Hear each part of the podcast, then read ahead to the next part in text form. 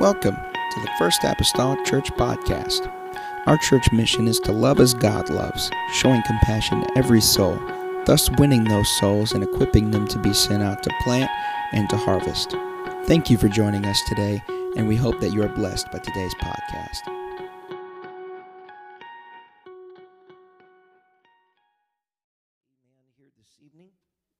Acts chapter number 12. To the word of the Lord here. Read the first six verses here of Acts chapter 12 tonight. Amen. We'll get into the word of the Lord. Also, don't forget that the third Friday of this month is family game night in the back, starting at 7:30. Invite somebody, amen, to come, and we can just have fun. Amen. Maybe get a foot in the door just with uh, showing that y'all not a bunch of sticks in the mud, but amen. You have a smile on your face. Bless Jesus Christ. Amen. Hallelujah. Acts chapter number 12, going to begin with verse number 1 here this evening. The Bible says, Now about that time, Herod the king stretched forth his hands to vex certain of the church. He killed James, the brother of John, with the sword. Because he saw it pleased the Jews, he proceeded further to take Peter also. Then were the days of unleavened bread. When he had apprehended him, he put him in prison, delivered him to four uh, quaternions of soldiers to keep him, intending after Easter to bring him forth to the people, or after Passover, to bring him forth to the people. Peter, therefore, was kept in prison, but prayer was made without ceasing of the church unto God for him. And when Herod would have brought him forth, the same night, Peter was sleeping between two soldiers, bound with two chains, and the keepers before the door kept the prison. Amen. I'm planning to get through chapter 12 tonight. I want to talk to you about found fighting against God. Last week we talked about who could who could withstand God. Now, ironically, we find someone who was fighting against God. Found fighting against God here this evening. Jesus, I come to you tonight, Lord. Lord, we're appreciative, Jesus, God, that your word is a living word. It's alive. God, it's sharper than any two edged sword. I pray, oh God, that it would cause, Lord Jesus, an incision to be made in our hearts and in our lives. Give us something, Lord, to consider, Lord Jesus, through the word of God tonight. Pray, oh Lord, every individual under the sound of my voice, God, that we'd open our hearts and minds to you.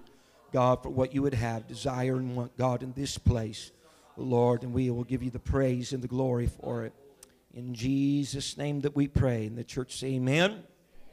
Amen. You may be seated. We're good, glad to have our guests with us and announce the Lord tonight. Amen. Appreciative of them. Hallelujah. Found fighting against God. This chapter really kind of opens up with the age old reality that just when you think things are going good, couldn't get any better, going real, real good, something happens. Right?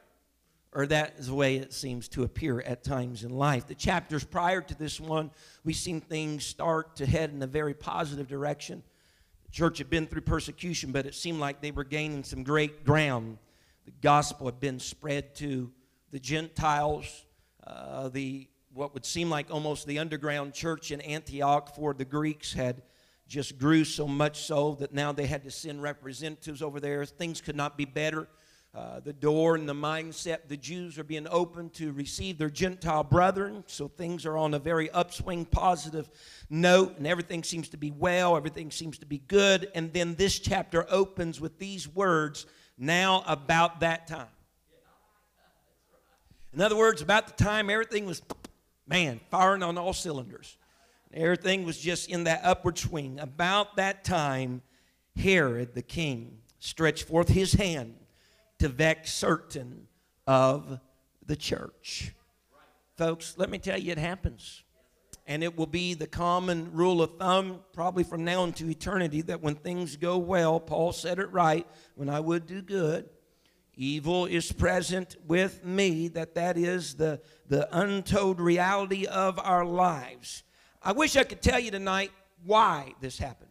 I wish I could tell you what it was in particular that provoked Herod, one of the Romans, to start vexing the church. I have no concrete evidence in Scripture that just comes out in black and white says this is why Herod started to do what Herod did. This is why Herod started to vex the church. I have no concrete evidence tonight uh, in black and white in Scripture why he did what he did. Anything that I might say here this evening would just be my opinion of what I would think Herod did, why, why he did what he did. But no doubt the, the, the overarching reason behind all this was because it was the church. Put forth his hand to vex the church. The overarching reason is it was just the church. And so Herod started to vex the church. Now, you could get lost very quickly in the Herods in New Testament scripture. Uh, this, this, this, this title or this office, this Herod thing that's spoken of, you could get very lost. You could get them twisted around. There are many different Herods. There's the Herod that uh, was in Herod the Great, known as Herod the Great, that was in control whenever uh, Jesus was born in Bethlehem. The one that sought out to kill all of the children two years, two years old and under in Bethlehem, Herod the Great. Uh, but he's the grandfather of the Herod we're talking about. Uh, we could talk about the Herod that beheaded John the Baptist and the Herod that Jesus stood before on trial. That's a different Herod from that of, that of the Bethlehem children. That was Herod Antipas. This is not the Herod that we're talking about tonight. We're talking about this Herod in chapter number 12, uh, who is the one that killed James, according to Scripture, the Apostle James, who imprisoned Peter in this chapter, who by the end of this chapter is going to be the Herod that was eaten by worms. I know, just draw you a mental image right there. Eaten of worms. There's going to come another Herod later that Paul's going to stand for and give witness. Uh, Agrippa, Herod Agrippa, that he's going to stand before, the second Herod Agrippa the second, but that's not this Herod. So, knowing who our Herod is tonight. But nevertheless, he is vexing the church, and the means in which he does this, he kills he kills James, the apostle James. The Bible says James, the brother of John, to denote what James it was. This was not the James that was the pastor of the New Testament church in Acts 15. This is not the James that wrote the book of James. That's the, the, the one who wrote the book of James is the half brother of Jesus Christ. This is the James that was the brother of John. It is the apostle James. And although we have already had someone martyred in Scripture, Stephen, right? back in Acts chapter number uh, 7, I believe was, 6, 7, right in 7, that was martyred. James was the first of the apostles. He was the first of the apostles that was martyred for the cause of Christ. And the Bible says that Herod took James by the sword. And there's great meaning why he stated the sword because according to the Jewish writings, the Talmud, according to the Jewish writings, uh, anybody that died by the sword did so because they thought that person had led the people away to a false God. And so when we understand that, Herod took him by the sword because uh, he had been preaching Jesus, Jesus Christ. And most people that did not understand or had not yet received the revelation of who Jesus was, thought of him of some other God that these people were trying to support and lead people to. So you this must have been very very difficult, no doubt for the other apostles to hear that their brother James was being taken by the sword because the Jews and those Romans had thought maybe he was supporting another false god when in reality he was just preaching Jesus Christ. They hadn't yet, some of them still hadn't yet got the revelation that Saul got on the road to Damascus that the Lord Jesus Christ was God and that Jesus Christ was God manifested in the flesh. Hadn't quite got it yet. But this James that we're speaking of, this James and this John, they're, they are brothers. They are the sons of Zebedee, the Bible says. And really, what takes place here in Scripture for James and for John later is already been prophesied or spoken of back in the Gospels. If I can read to you where that plays out, Matthew 20 and verse number 20, the Bible says, Then came to him the mother of Zebedee's children with her sons, worshiping him and desiring a certain thing of him. And he said unto her, What wilt thou?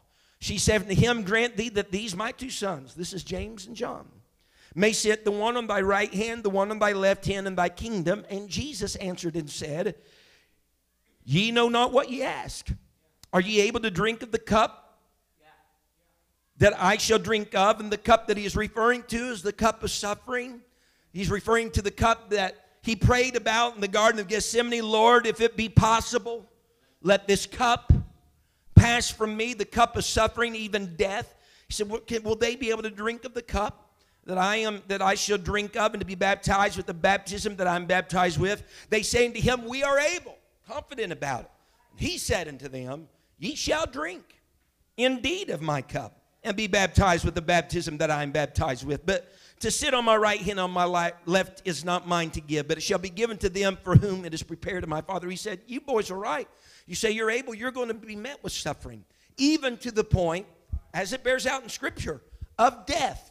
James taken first, John much later, being one of the last apostles to life be taken on the isle called Patmos that we read of all the visions and of, of the book of Revelation that John had. So James is taken by the sword.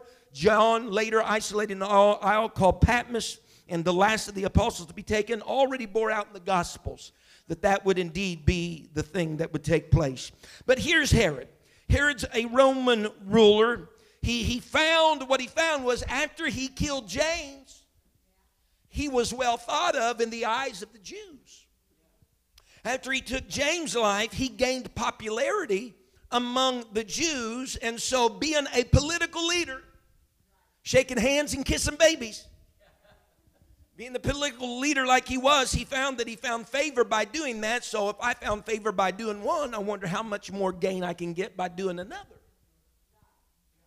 If this got me in the good eyes or good graces in favor of the Jews, I wonder if I took care of another one of these apostles, if that would get me a little further along. And so he played to their favor, being the political person that he was, and he decided he was going to do the same to the apostle Peter for his own benefit.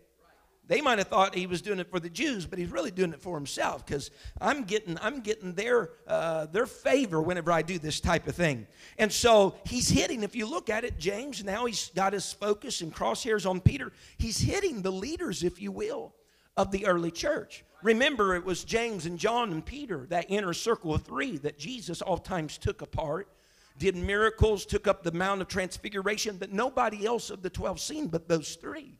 And so he starts in this, this, this close inner ring of three. James is knocked off. Peter's going to knock off. I don't know if he had a list and John was next on the list or not.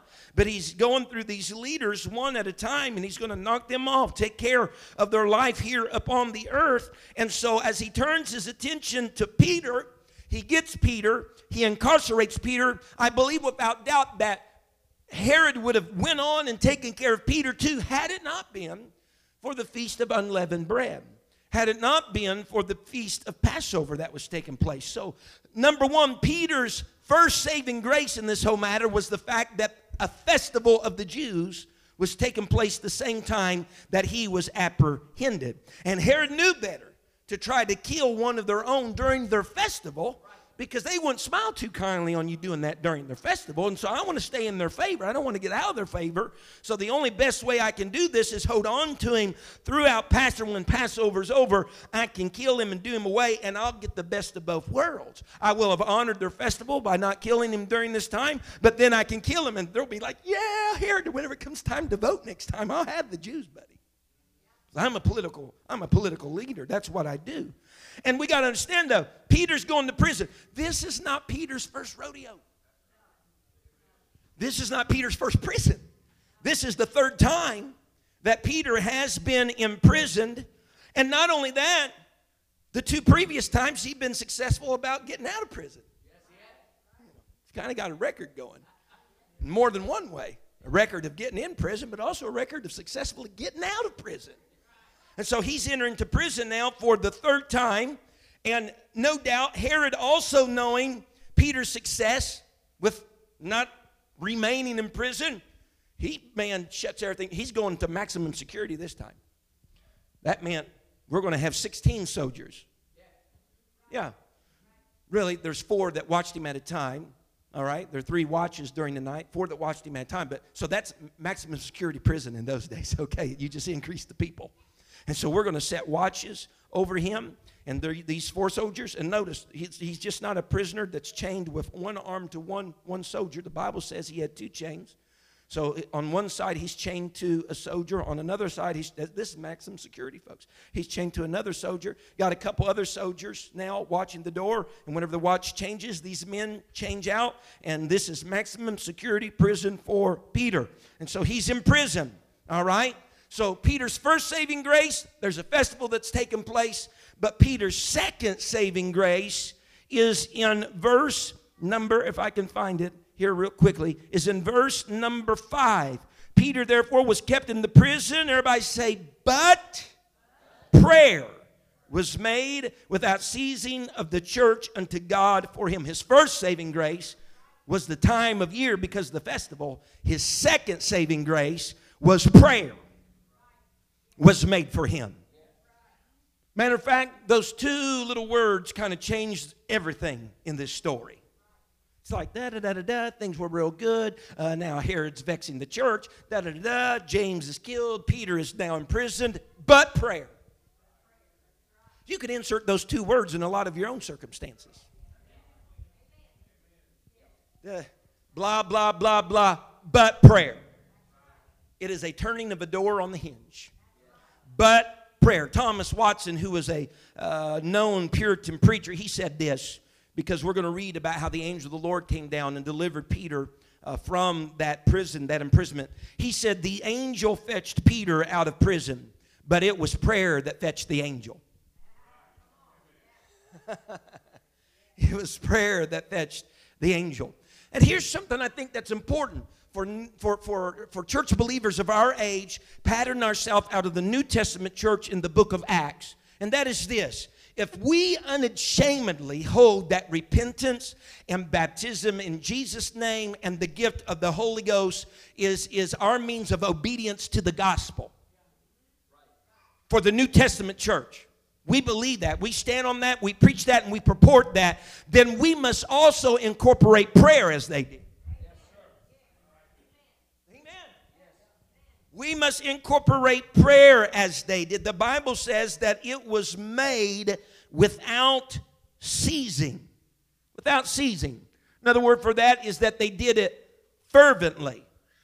The Greek word for that, it comes, it has, it, it has a both athletic and medical. It's an athletic and medical term. The Greek word for that, it basically means this that in, in terms of athletes, it would picture an athlete then straining every muscle as he puts everything into the race. In other words, on the medical side, it's the stretching of a muscle to its limits. And so, if this term is then related to the stretching or to the extending of a muscle to its limits, then the muscle for the context in which the scripture is used here tonight must be alluding to prayer. They prayed without ceasing. Just reason here with me for a moment. If muscles can grow and become stronger through use, then prayer can do the same. In other words, what applies to muscles applies to prayer. Muscles, when they are stretched to their limits, find themselves stretched there through regular practice, increasing then their limit. Brother Zach McGee could come down probably give us a dissertation on this. But if you want to increase the limit of what your muscle can withstand, you got to take it to its current limit now. Yeah. If you want it to grow, if you want to increase, you got to take it to its certain limit now. Prayer is the same thing. If you'll take your prayer to its limit now, you'll see that it will go beyond that limit later because you're stretching it. You're causing to put everything in it to press it to that place. Prayer. Now, I don't know. Here's what I don't know. Scripture doesn't say it's silent on this. I don't know if the church prayed for James because I don't know how quick this was. He vexed the church, he killed James. It's not like James, we read in Scripture, was in prison before he was killed. It's like the deed was done. So I don't know if the church prayed for James. I do not know if they prayed for him like they prayed for Peter. I have slightest idea. The Bible does not say. But I do just, just think here for a moment could it be perhaps that they are eager to pray for Peter because of what's happened to James? Where he had one's life is taken. This guy's in prison. Certain death is around the corner. Could it be that their prayer was stoked by what the circumstances were going on? Amen. Nevertheless, folks, we are left with a situation in all this that we come to time and time again in our Christian lives today, and that is this James was allowed to die, Peter was imprisoned, but finally rescued. And here is the quandary of people in their life today. Why is it that God will allow one to die and yet somebody else will be rescued? Why did James die and Peter rescued? Why couldn't James been rescued and Peter been rescued? Or why couldn't James been rescued and Peter died? This is the age old question that lays upon the hearts and souls of people today. Why in the world was Peter spared and James not spared? And we could stand up here today and I could talk till I was red in the face or blue in the face, whichever came first. And we could talk about it and talk about it. But the ultimate answer for all of this is this. And this is not an answer. We, we don't like to grab this answer, hold this answer, hug this answer. It all comes down to this the sovereignty of God, the power and the rule of God. He's God.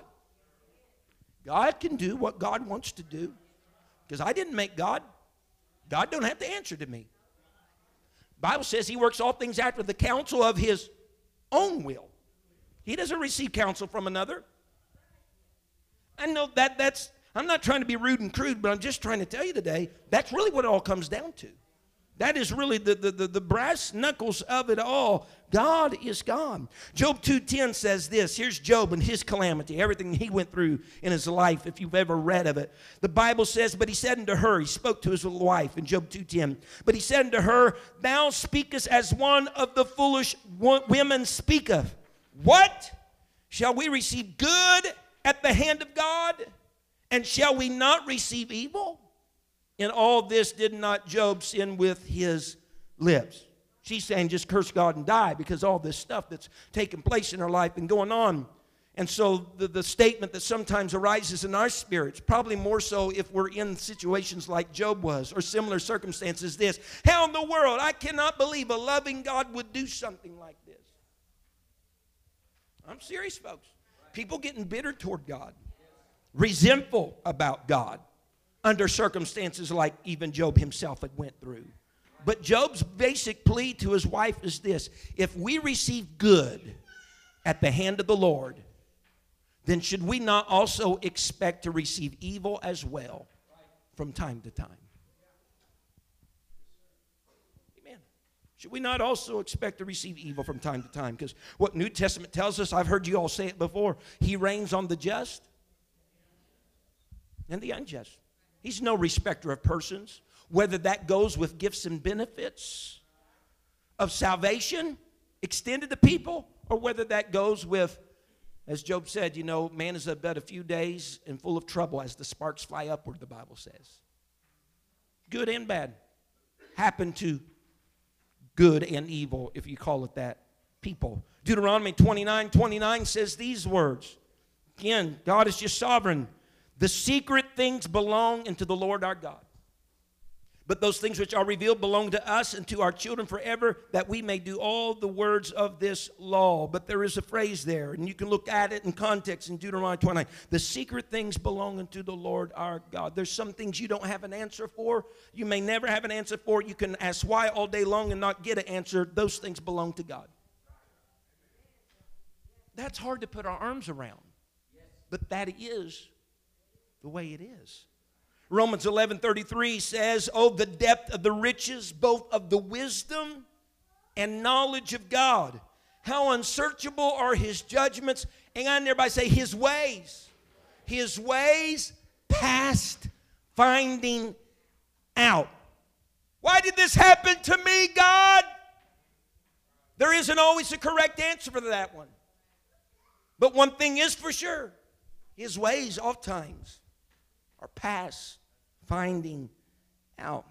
Now, that's enough of that. When the angel of the Lord, back to our story, when the angel of the Lord come to rescue Peter the night before his execution, he found Peter asleep. That's just great. Peter's going to die tomorrow, and he's sleeping. I'm serious. I don't know if I could do that. But he's sleeping. He's sleeping between two guards. I mean, I'm asking myself, for one, this is, you know, prison, which is a whole lot different than even prisons are today. How in the world can you get comfortable being chained to two men? I mean, they're going to have to be in tandem with you when you want to roll over. You know what I mean? Y'all just need to loosen up a little bit tonight. Y'all like starchy out there or something. And so, how what is going to get comfortable? And so, Peter, how, how is it that you can lay to rest? So, my mind starts thinking, you know, is, is Peter leaning on the fact that this isn't his first time in prison? You know, I've been in prison before. I've been rescued. I've been I've, I've, came out of prison before. Two times I've come out of there. So was it the fact that you know this is just another time in prison and maybe he just has a little bit of you know it's going to turn out okay. Maybe he's just thinking maybe maybe brother Gregory he's just thinking it's going to turn out okay. Or, as some have said, well, you know, maybe he took his lesson from Jesus because Jesus, whenever the storms was on the water, he was asleep in the hinder part of the ship. And so maybe he just took a good example from his master. Things can be chaos, but there's no reason to lose any sleep over it. So maybe he took his lesson from the Lord. Or could it be that Peter actually remembered the word of the Lord that had been spoken to him in John 21 in the Gospels? For the Bible says in John 21, verse 18, Verily, verily, I say unto thee, this is Jesus speaking to Peter, when thou wast young, thou girdest thyself, and walkest whither thou wouldest. But when thou shalt be old, thou shalt stretch forth thy hands, and another shall gird thee and carry thee whither thou wouldest not. This spake he, signifying by what death he should glorify God. And when he had spoken this, he said to him, Follow me. Could it be? Could it be, Brother Daniel, that Peter's reflecting back upon these words that the Lord spoke to him? And Peter, just trying to just deduce some things. You know what? I'm not, I am not an old man yet. And the Lord told me that there would be a day whenever I would be old that another would gird me. And I don't, I'm not an old man yet, so this is not my last, this is not my last ride. This is not the end of my journey. And so, I don't know, maybe it was perhaps a conglomeration of a few of those different things that helped Peter, kept him at ease here, and enabled him to find rest in the middle of the night, in the middle of his trial, in the middle of being chained to two soldiers. But one thing is for sure that we all need to recognize concerning Peter at this time uh, of his life and his imprisonments that he had. At this time of his life, this stage of the game, Peter has the Holy Ghost. Peter has the Holy Ghost. He has that comforter. Amen. He has that comforter. He has that one that Isaiah said, and, and Jesus even said himself, He is that rest wherein the weary can rest. He has that very spirit living inside of him. And so the angel of the Lord wakes up Peter. This is just a little narrative here, so just bear with me. Wakes up Peter and the Bible says the chains fall miraculously off Peter's hands. And the angel led Peter through the first ward, through the second ward. As they approached the iron gate, the Bible says the iron gate opened of its own accord. And once Peter, once the angel gets Peter out into the street and out of the prison, the angel departs. Now, Peter, along the way, now, you got you just got woke up from sleep. Now, for some, that's going to make a whole different scenario than for others. Some of you, I could wake you up from sleep and you're ready to go the moment I would tap you. Others, I would wake you up and you're like, start the coffee pot. you know, you, your employees don't even know you're at work until it gets, you know, 1030. I don't know what the condition is of Peter, but nevertheless, the Bible says that during this journey of even going through some of the wards and the angels leading him, the Bible says that he thought he was seeing himself a vision.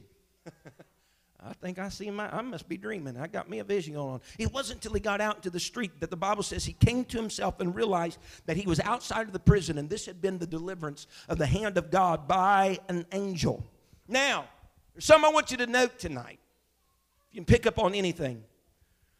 The angel, we already seen, man, the miraculous shackles off of him, led him through the wards, took him out, woke him up, bright light, all this stuff the angel did. But there's something that we need to denote, and that there were some things the angel did not do for Peter. There are some things the angel did not do for Peter. It says that it, it says the Bible says that it says that he raised him up, which means that, that is awakening him or arousing him. But then it spoke to him to say, rise up quickly. And then the chains fell off. The angel did not pick up Peter. The angel, you look, just scour down through there from verse 7 on. The angel did not pick him up. The angel did not gird him with his girdle. The angel did not put the shoes on Peter's feet. The angel did not drape his garment, Peter's garment, around Peter. And the angel did not make him walk and follow. He asked him to. Peter had to put on his own shoes, put his own girdle on, put his own garment on, had to get up, had to walk and follow the angel. The angel of the Lord did what Peter could not do. The angel of the Lord did what Peter could not do.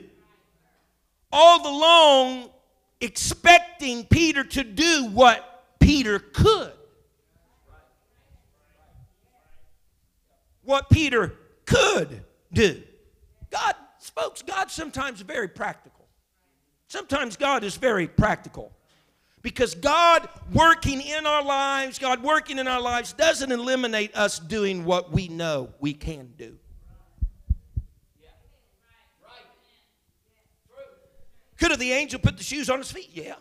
Could God had the angel put the garment around him? Absolutely. Could, could God have the angel just pick him up and force him to? Absolutely, all that stuff. But that is not the way that God operated. God, here's God with his angel. He's going to allow the angel to do the extraordinary, but Peter, I want you to do the ordinary. Because I know you can. Somebody hear me tonight? He says, I want you to do what I know you can do. And let me take care of the things that I know you can't do. But just because I do the things that you can't do, don't expect me to do the things you can do. Jesus shows up four days late, as it were, at the tomb of Lazarus. He's going to call that carcass out of the tomb with his grave clothes and say, Lazarus, come forth. But not without first telling them that were with him at the tomb, guys, roll away the stone. Could have Jesus rolled away the stone? Absolutely. But he knew they could roll it away because they rolled it there. Now let's just think about that little episode here for a moment.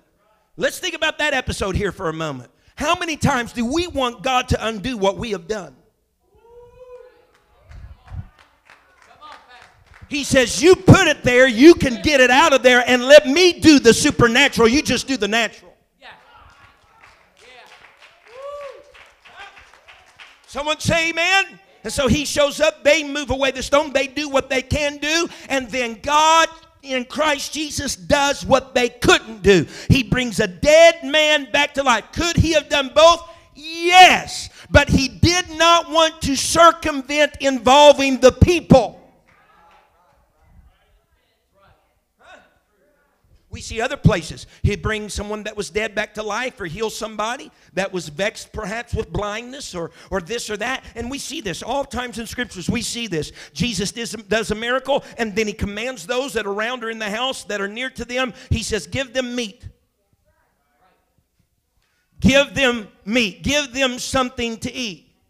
Now, he could have done both, but he wants us to be involved in the process. Whenever we can do something, he wants us to do that.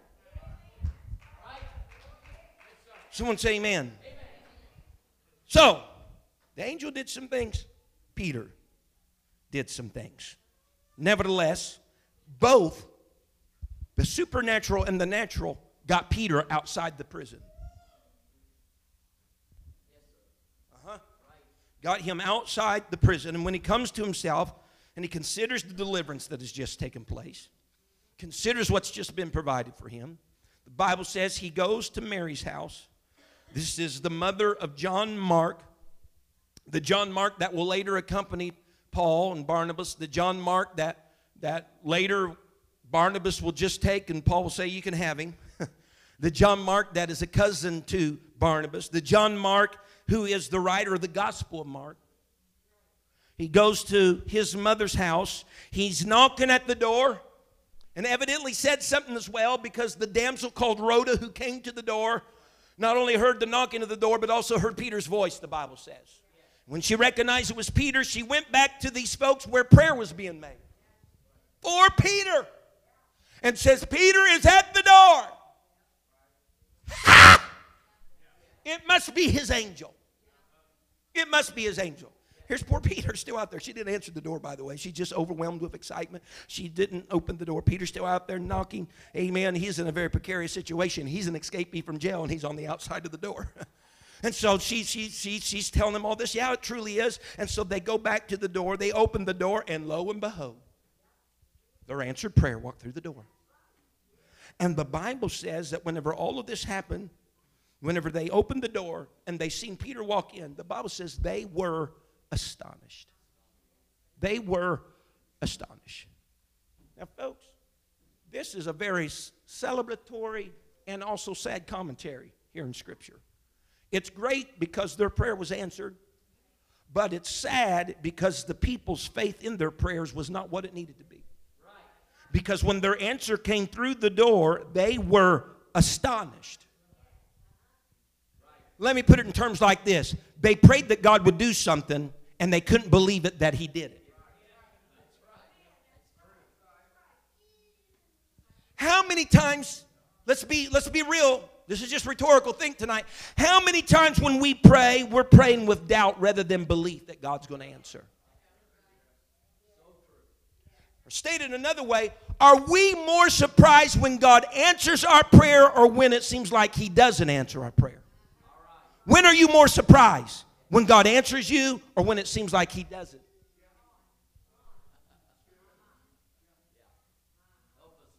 The shift of the church, I include myself in the shift. The shift of the church needs to get to a place that we become more surprised when God doesn't answer our prayer. Someone say, Amen. Now, here is here's some irony here. It was easier for Peter to get out of prison than it was for him to get into Mary's house.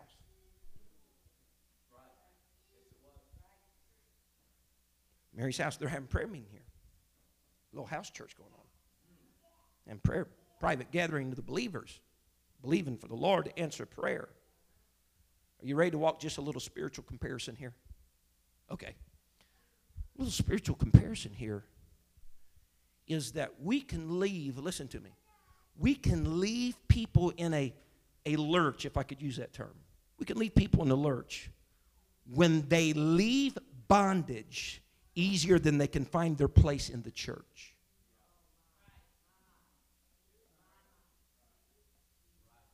Listen to me. Peter's own deliverance in the beginning was surreal to him. He thought he was seeing the vision.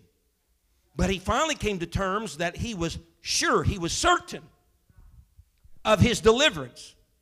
Now, while he's at the house of those that have been praying for his deliverance, he can't find entrance into the house because they don't believe it's happened. Are you getting what I'm saying? How do you think this messed with Peter's mind?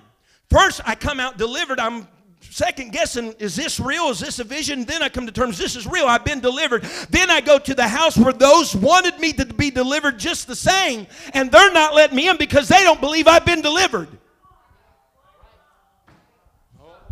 Somebody hear me tonight? We're praying for the deliverance of people. We're praying for the deliverance of people that are bound in their own world and their own sin. And yet sometimes they come to the door of the house of God where prayers have been made and they want to get in the house, but nobody's saying you can come in because they don't think that they're delivered yet. We can't believe that God's answered our prayer, that He reached down to that depth or that extent and got you where. What will that do for a person then that's already been waffling back and forth whether or not their deliverance is real? They're going to think perhaps go the opposite direction. Maybe I'm not delivered. Did you follow me?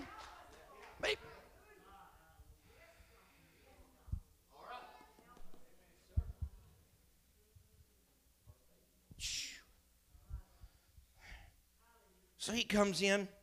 They're astonished.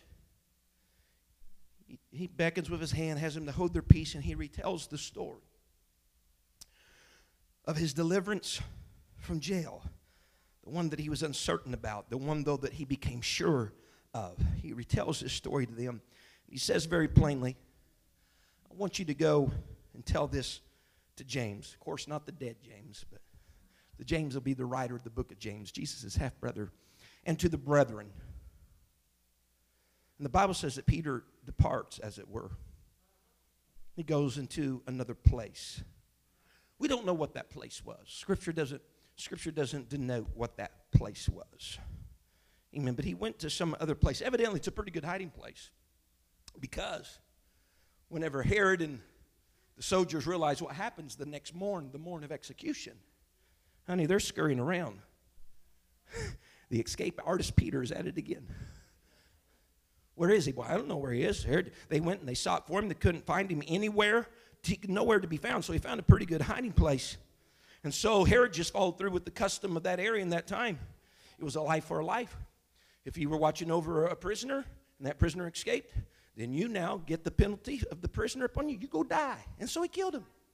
Had him killed, had him dead. And so Herod, no doubt this was a little bit of embarrassment for him because you know, political leader that he is, he was getting the votes of the Jews. This is gonna this was gonna increase the polls, you know, and all of a sudden he don't have his man he was going to execute today. Now that's embarrassing, isn't it? Don't have him, don't know where he's at. And so rather than stay around Judea, the Bible says he goes off into Caesarea. A good time for a vacation. Man, he's a great politician.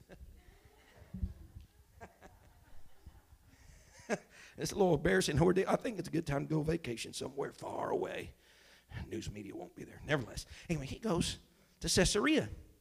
And so we have a transition that takes here in Scripture because whenever, whenever Peter departs, there, remember, if you remember all the way back when we started this thing, there are two main characters that act centers around. One being Peter, the other one being Paul. We have watched Peter a lot be centered around Peter, these first 12 chapters of the book of Acts, but Peter is going off the scene. We're really not going to see much of Peter again.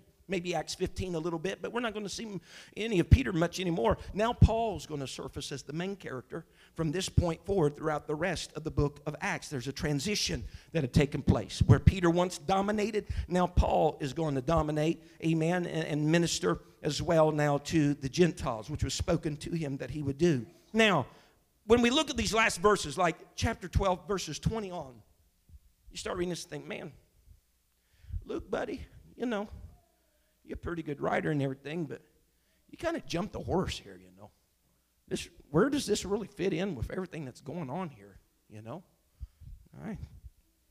I applaud your effort, but huh. and we look at these last few verses, think, man, this is out of place. But reality, I think they, they're placed quite well. Because in the beginning of the chapter, Herod killed James. He intends to do the same to Peter. As a result, he's benefiting from the praise and the favor of the Jews, the praise and the favor of men.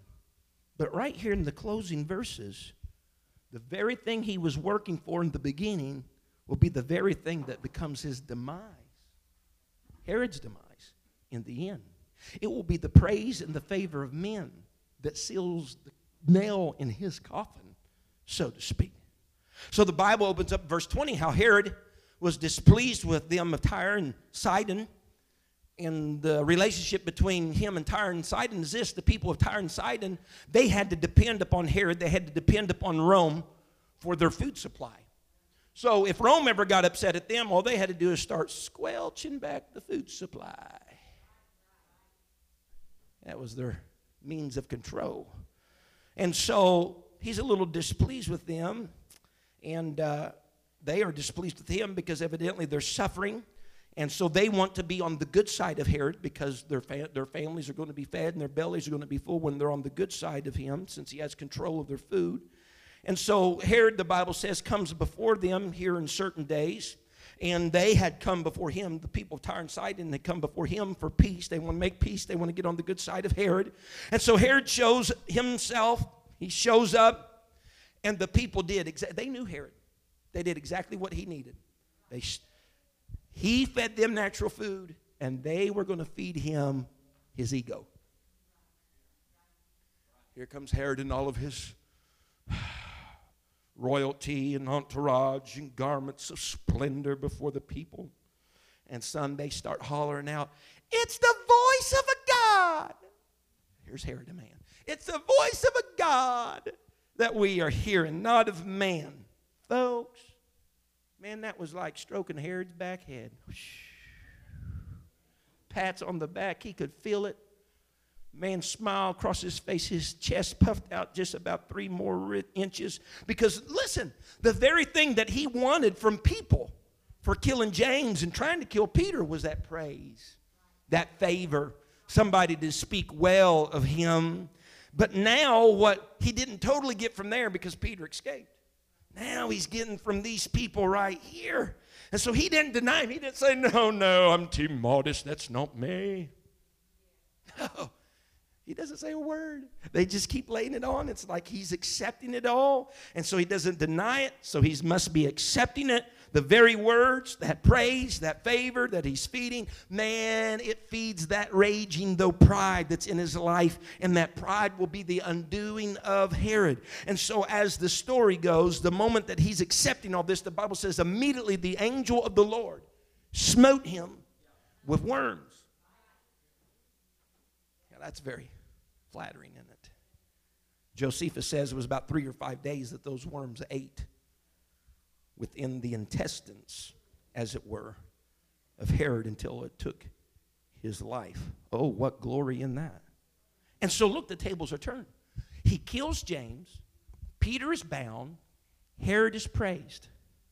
But in the end, James, yes, was killed, Peter was released, Herod was praised, but it brought about his death.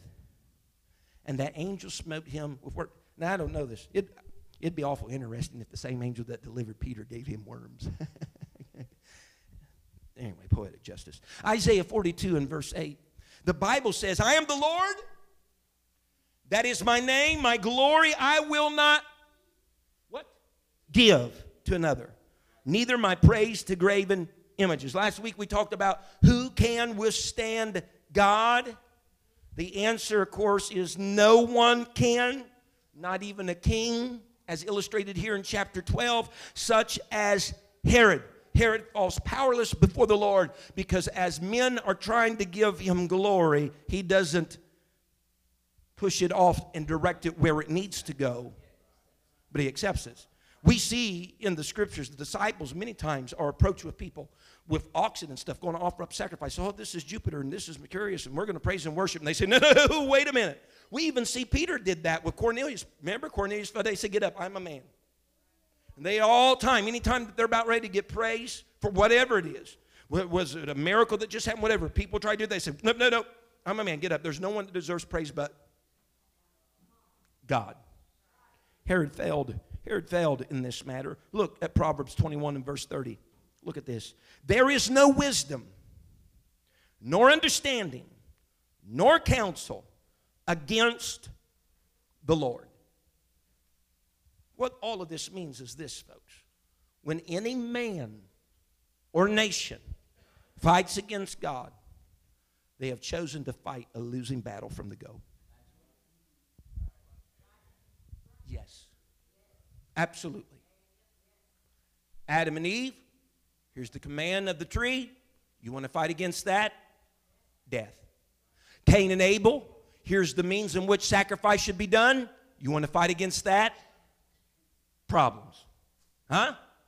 Noah, the only righteous one in his generation, upholds all this righteousness. Other people don't want to come.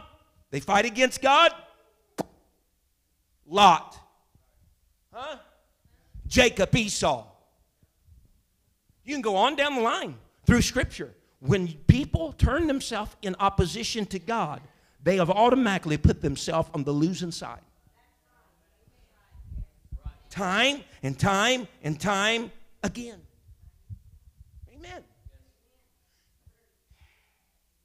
Now, what's so interesting about this, in my opinion, like from a bird's eye view, is the fact Herod, being a part of the Roman government,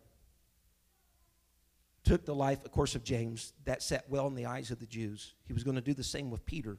In other words, he was turning in such a direction that Rome was coming forth with a mighty heavy stick against Christianity. All right? And so, if Rome got a little bit of that taste in their mouth where it became a norm, the history of the church, the history of what we have in our Bible would have been a little different. Because it's whenever Paul is seen in the rest of the chapter that he even leans heavily on the fact that he was a Roman citizen. And that brings him before governors. Rome, in many instances, protected Paul, who was a Christian, throughout the rest of Acts.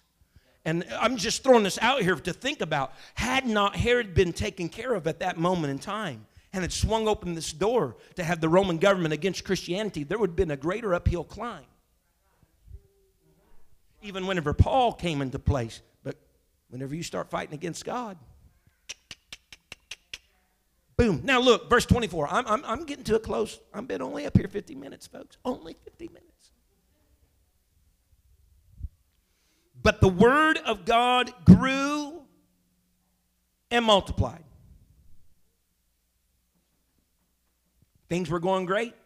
Herod started vexing the church, started his antics, killed James, imprisoned Peter. The people prayed, but were doubtful even whenever the prayers were answered about the effectiveness of their prayers. But the word of God grew in other words, you have all this, et cetera, et cetera, et cetera. This is bad. This is horrible. This is bad, blah, blah, blah. Man, this is topsy turvy. We were really doing good. Now down in the mouth, blah, blah, blah. But the word of God grew and multiplied. What they say? Throw all the dirt you want. You throw the dirt on the seed, you're just burying it to spring forth to grow. Persecute all you want Imprison, kill whoever you want. But it's not going to stop the Word of God from growing and multiplying. Here is something that Paul told Timothy, and I'm closing with this if you'll stand with me. This is what Paul told Timothy in 2 Timothy 2 and verse 9. Paul, who had been through uh, many imprisonments himself and had suffered much. And he goes through his uh, portfolio in the Corinthians, how he suffered of his own brother. He had been shipwrecked, had received 39 stripes on multiple occasions, a night in the cold, a night in the deep, all of this stuff that he speaks about. And he tells Timothy, Wherein I suffer trouble as an evildoer, even into bonds. But the word of God is not bound. Mm-hmm. So you can you you can have your life put in the press. The word of God's not bound. You you can take all of hell onslaught against you, but God's word's not bound. It's not subjected to those things. Paul says, I was incarcerated time after time. It seemed like I just went from place to place just to the, my next prison. And I even, here I am in prison and seemingly just even died there, you know, from there to death in prison. This has been the story of my life. But you know what? All along the time while I'm sitting in jail cells, here, let me write a letter to the Philippians and let me write a letter to Colossae and let me write a letter here. All the time, people come visit me. They didn't, they didn't disallow them. They could come and visit me. But all the time, I'm writing letters, inspired of heaven, inspired of God, and words getting out. And churches that are planted, they're growing. And churches that I minister to, they're having other works that's starting from them because God's word is not. Someone say hallelujah. No wonder some of those in the New Testament scripture, even when a man could not get to them, they said, just send the word. Just send the word because God's word is not bound. And the grass may wither and the flower may fade, but God's word will stand forever. Not one jot, not one tittle will pass until all is fulfilled. His word is not bound. Mm, now let me preach for 45 minutes.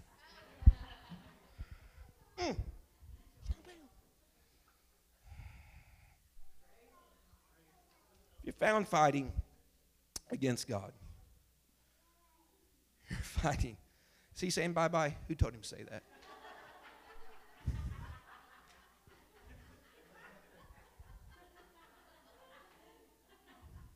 You're fighting a losing battle. Amen. Now, he had to learn that from somewhere. Amen. Amen, amen. We'll go on to chapter 13, next week. Do not expect me to get through 52 verses next week. Just telling you right up front. Thank you for listening. If you would like more information about our services and activities, you can find us on Facebook, Instagram, and Twitter with the username FACMC. Again, that's FACMC. Thank you and have a blessed day.